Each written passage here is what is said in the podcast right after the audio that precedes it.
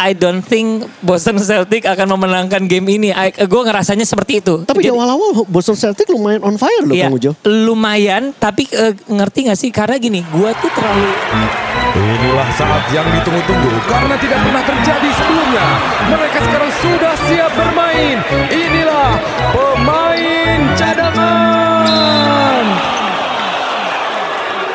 Yo, cadanganers, ketemu lagi di podcast pemain cadangan. Hari ini hari yang harusnya cerah, tapi untuk gua gak cerah-cerah banget. Ada yang ketawa di sebelah gua.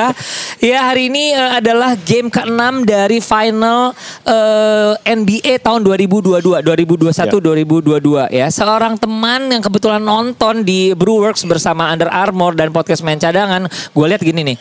Orang ini harus gua ajak nih. Enak aja dia mau langsung pulang. Ada Bung Ridwan. Halo Kang Ujo. Bang Ridwan. Kang Ujo, selamat pagi ya. Apa? Kira-kira tadi mau ngomong selamat apa sebenarnya? Apa yang harus diselamatin karena Celtic gue kalah? Ya mungkin mesti tenangin diri dulu Kang Ujo. Bahwa perjalanan masih jauh. Okay. Tapi gimana pun season ini Boston Celtic telah menampilkan performa yang luar biasa. Iya sih. Kalau kita gak bisa ngeliat cuma sharing lawan Warriors saja ya. Tapi regular season bagaimana perjuangan Celtics. Dari tim yang biasa-biasa tidak banyak orang yang memandang cuma sebelah mata. Tapi 30 game terakhir mampu menangkan 23 game. Dari 30 game terakhir? Mampu menang 23 game. Kemudian menang lawan Brooklyn Nets. Menang lawan Bucks juga kan. Lawan Heat ya? Lawan Heat juga. Iya. Ya. Jadi, iya. Dan itu semuanya dilalui dengan susah payah semuanya. Susah payah semua. Dan itu menunjukkan bahwa ini merupakan tim yang solid ya. Bukan, jadi, ini tim yang susah berarti. Tim yang susah menang sebenarnya kalau menurut gue. Maaf banget cadanganers kalau lu misalnya ternyata penggemar dari Boston Celtics. I'm a bit disappointed, gue rada kecewa. Ini adalah akhir yang sangat anti klimaks buat gue. Dimana beberapa kali kita ngobrol nih, Bung Ridwan sama Augie. Oh ya. Sebelumnya gue minta maaf dulu, tidak akan ada suara Augie sementara ini. Kita akan coba hubungi Augie. Kenapa ada kata-kata coba hubungi Augie? Karena terakhir lu dengar kita masih ada suaranya Augie. Dan sekarang Augie itu ada di rumah sakit cadanganers. Karena kemarin baru operasi usus buntu. Dan atas permintaan Augie dia minta istirahat tentu saja. Terus atas permintaan istri katanya tidak saja usus buntu, katanya usus yang lain juga mau dipendekin supaya makannya gak terlalu banyak.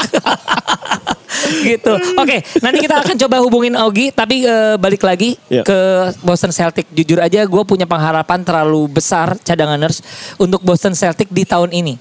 Kalau menurut gue Bung Ridwan, lu boleh setuju boleh enggak, cadanganers lu boleh setuju boleh enggak, now or never sebenarnya untuk Tatum dan teman-teman yang ini. Tatum dan teman-temannya yang ini. Karena kalau menurut gue ini udah format yang paling oke banget dari Celtic. Smart, Jaylen, Tatum dalam kondisi sehat, dalam kondisi cukup bugar dan juga mainnya juga luar biasa. Dan mereka bermain di peak performance mereka sebenarnya. Betul. Tapi ketemu Warriors yang udah pernah juara, saudara-saudara masih belum aja. Apa masalahnya kira-kira, Mas? Kalau misalnya kita ngomongin match up ini aja ya. Oke. Apa masalahnya dari Boston Celtics?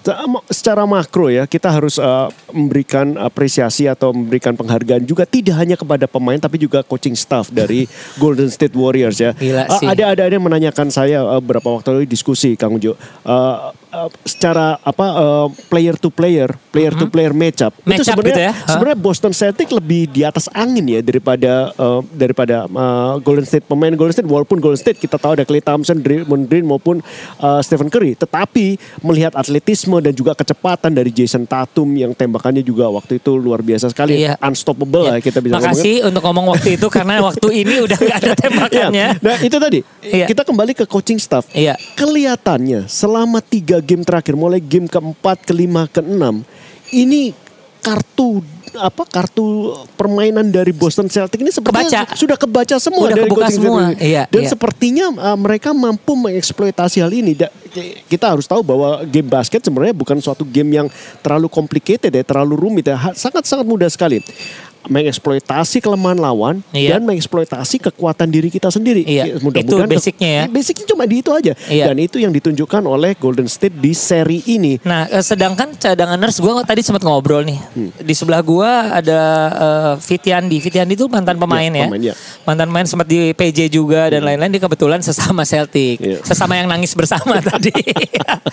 Dia bilang gue kok gak ngelihat bahwa ada apa namanya, ada adaptasi dari kegagalan-kegagalan game lalu itu kok kayaknya nggak kayak dibenerin ya sama si Celtics. Jadi hanya dibiarkan aja pemainnya bermain dengan pola yang ya mungkin tidak terlalu cocok. Gue nggak ngerti karena gue bukan pemain nih, Bung Ridwan. Kira-kira apa artinya ya, Bung Ridwan? Karena itu tadi kembali ke coaching staff. Kita harus tahu, harus sadar juga bahwa pelatih yang melatih Boston Celtics musim ini, Ime Udoka, masih merupakan first year coaching, walaupun dia punya apa namanya pengalaman melatih yang cukup lama ya. Tapi sebagai head coach yang tentunya sebagai orang terakhir yang memiliki hak untuk merubah permainan, melakukan adjustment di middle game, ini masih first year coach istilahnya. Jadi tetap aja rookie coach ya. Masalah pengalaman, masih rookie coach. Nomor dua yang menjadi pengamatan saya adalah seperti yang tadi dikatakan tadi, adjustment-adjustment di middle game ini tidak terjadi. Sangat monoton sekali, variasi tidak terjadi. Benar. Dan salah satu indikator yang paling jelas adalah ketika di halftime tadi, bahkan sampai di end game ya, kontribusi dari pemain bench itu hanya 2 poin di halftime dan 5 poin di full game. Dari 8-man rotation, Golden State juga 8-man rotation, Boston juga 8-man rotation. Iya. Dari Golden State kalau tidak salah itu ada sekitar 19 poin ya disumbangkan ya oleh pemain cadangannya. Ada Gary Payton. 21 poin. Gary Payton Junior. Sama Jordan Poole. Jordan Poole dan juga ada yang 2 kali nembak 3 point tuh. Si siapa? Otto Porter ya? Iya, Otto Porter. Otto Porter sih. Kenapa dia 3 point ya? Mending 3 second loh. Tadi aku doainnya gitu loh, Mas. Nah itu tapi di Boston Celtics hanya 5 poin sepanjang game oleh si Grant Williams dan juga oleh Derek White. Sepanjang game hanya 5 poin oleh pemain cadangan. Nah itu tadi saya nggak mau ngomong pan ya, istilahnya menggunakan istilah podcast pemain cadangan. Tapi bagaimana pentingnya pemain cadangan dalam level NBA ini, NBA Finals tunjukkan sekali lagi gitu. Kalau gue ngerasa impact dari podcast pemain cadangan ini kurang baik untuk teman-teman yang ada di Boston Celtic bench ya. Jadi dia gini, benernya enakan ngomong daripada ini main kayaknya beban banget gitu loh. Ya udah kalau menurut gue tadi gue tuh ketika ini cadanganers ya, maaf ya, gue nge-MC-in tanpa Augie. Biasanya Augie yang teriak-teriak Golden State. Kalau tadi terpaksa gue harus berbagi ya, hey Golden State, hey Boston Celtics, seperti itu rada kurang berimbang. Tapi kok gue memang ngerasa dari awal ketika memulai pertandingan, I don't think Boston Celtics akan memenangkan game ini. Gue ngerasanya seperti itu. Tapi di awal-awal Boston Celtics lumayan on fire loh, Bang Ujo. Lumayan, tapi ngerti gak sih? Karena gini, gue tuh terlalu... Gue ngobrol sama Coach Eman. Ada Coach Eman di sini, nanti kita ngobrol sama Coach Eman. Gue ngobrol sama Coach Eman, hati-hati adjustment middle game-nya dari si Golden State ini cepet banget. Kita lebih sering melihat Golden State nyusul daripada Boston Celtics ya. Ya bener gak sih? Bener. Dan ini terjadi akhirnya nyaman aja, ada kayak kontes 3 point ya tadi ya. Ada kan back on forth. Dan ya, Kang Ujo tadi juga kita saksikan tadi ya bagaimana Stephen Curry ya pertama kali mendapatkan penghargaan sebagai NBA Finals MVP. Tapi menurut saya kalau umpamanya saya pribadi melihat dalam the whole series ini ya, atau mungkin kita selama NBA perjalanan Golden State Warriors di NBA Finals ini, kalau saya disuruh memilih secara jujur, saya memberikan MVP bagi Golden State adalah Andre Iguodala. Kok Andre Iguodala? Nah, ini dengerin dulu.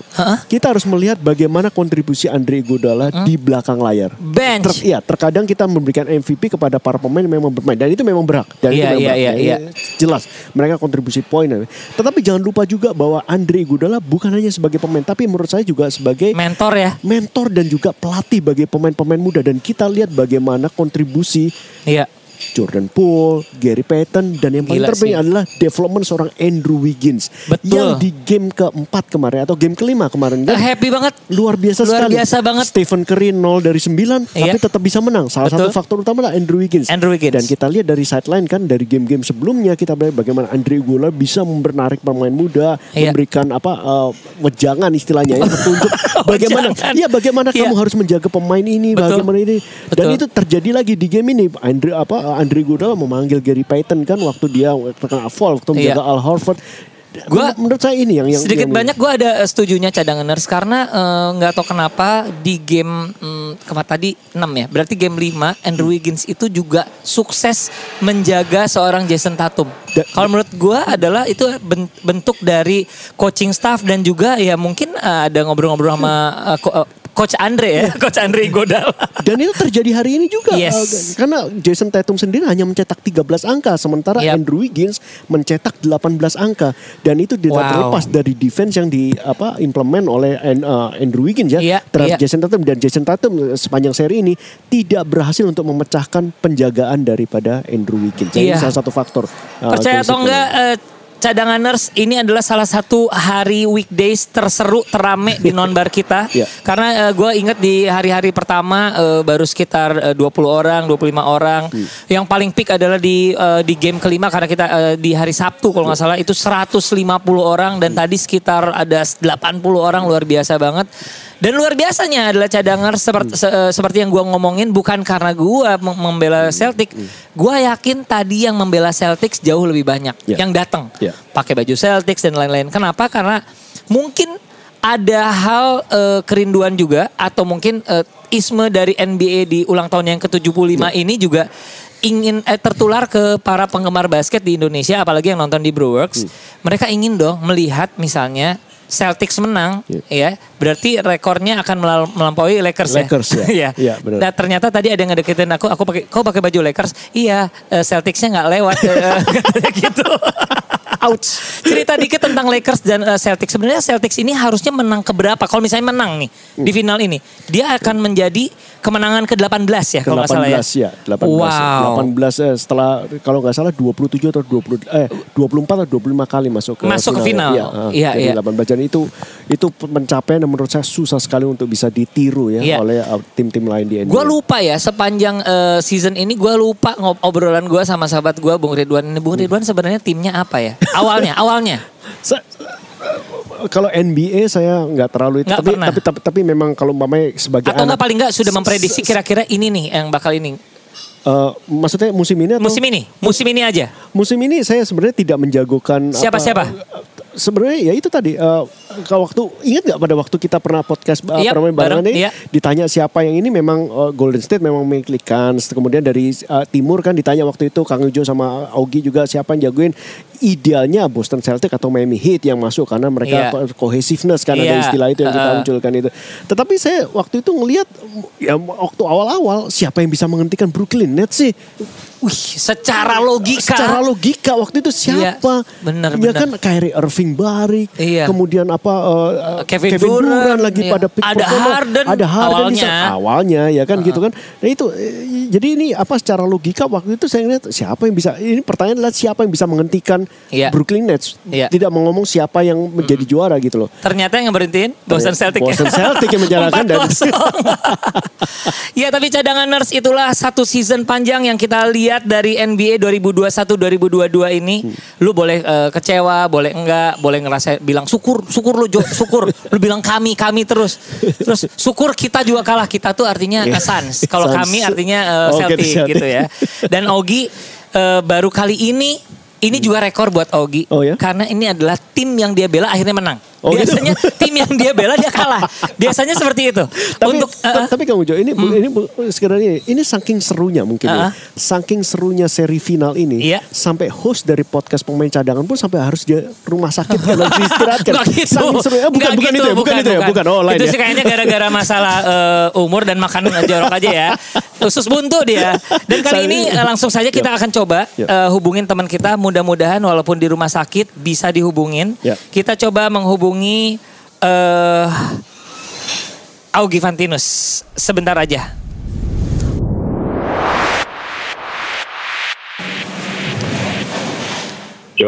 Augie, kita dari cadanganers hanya ingin dengar suaranya aja. Augie, kondisinya gimana sekarang? Gue lagi di lagi dokter Jo.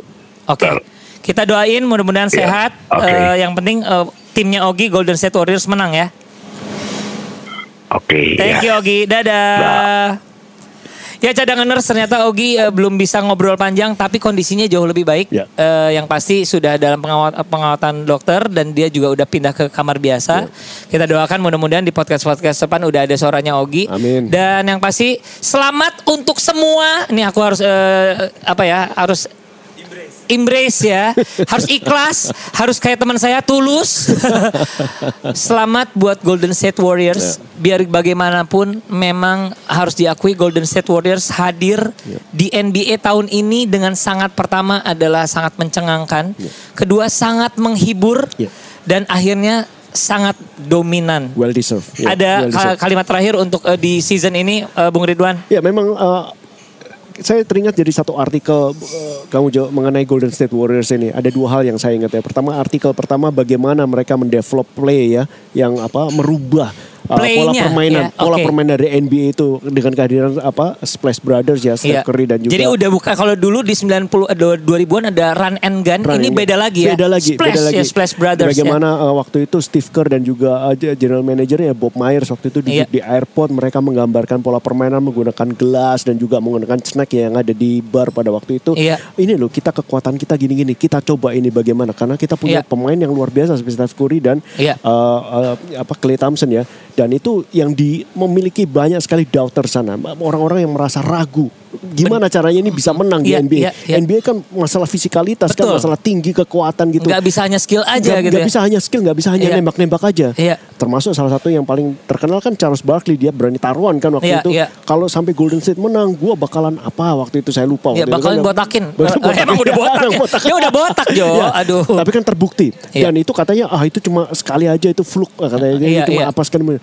Dan kini hari ini kita menyaksikan bahwa Golden State Warriors menang untuk keempat kalinya cadanganers, keempat kalinya dan keempat-empatnya ada Stephen Curry. Ya.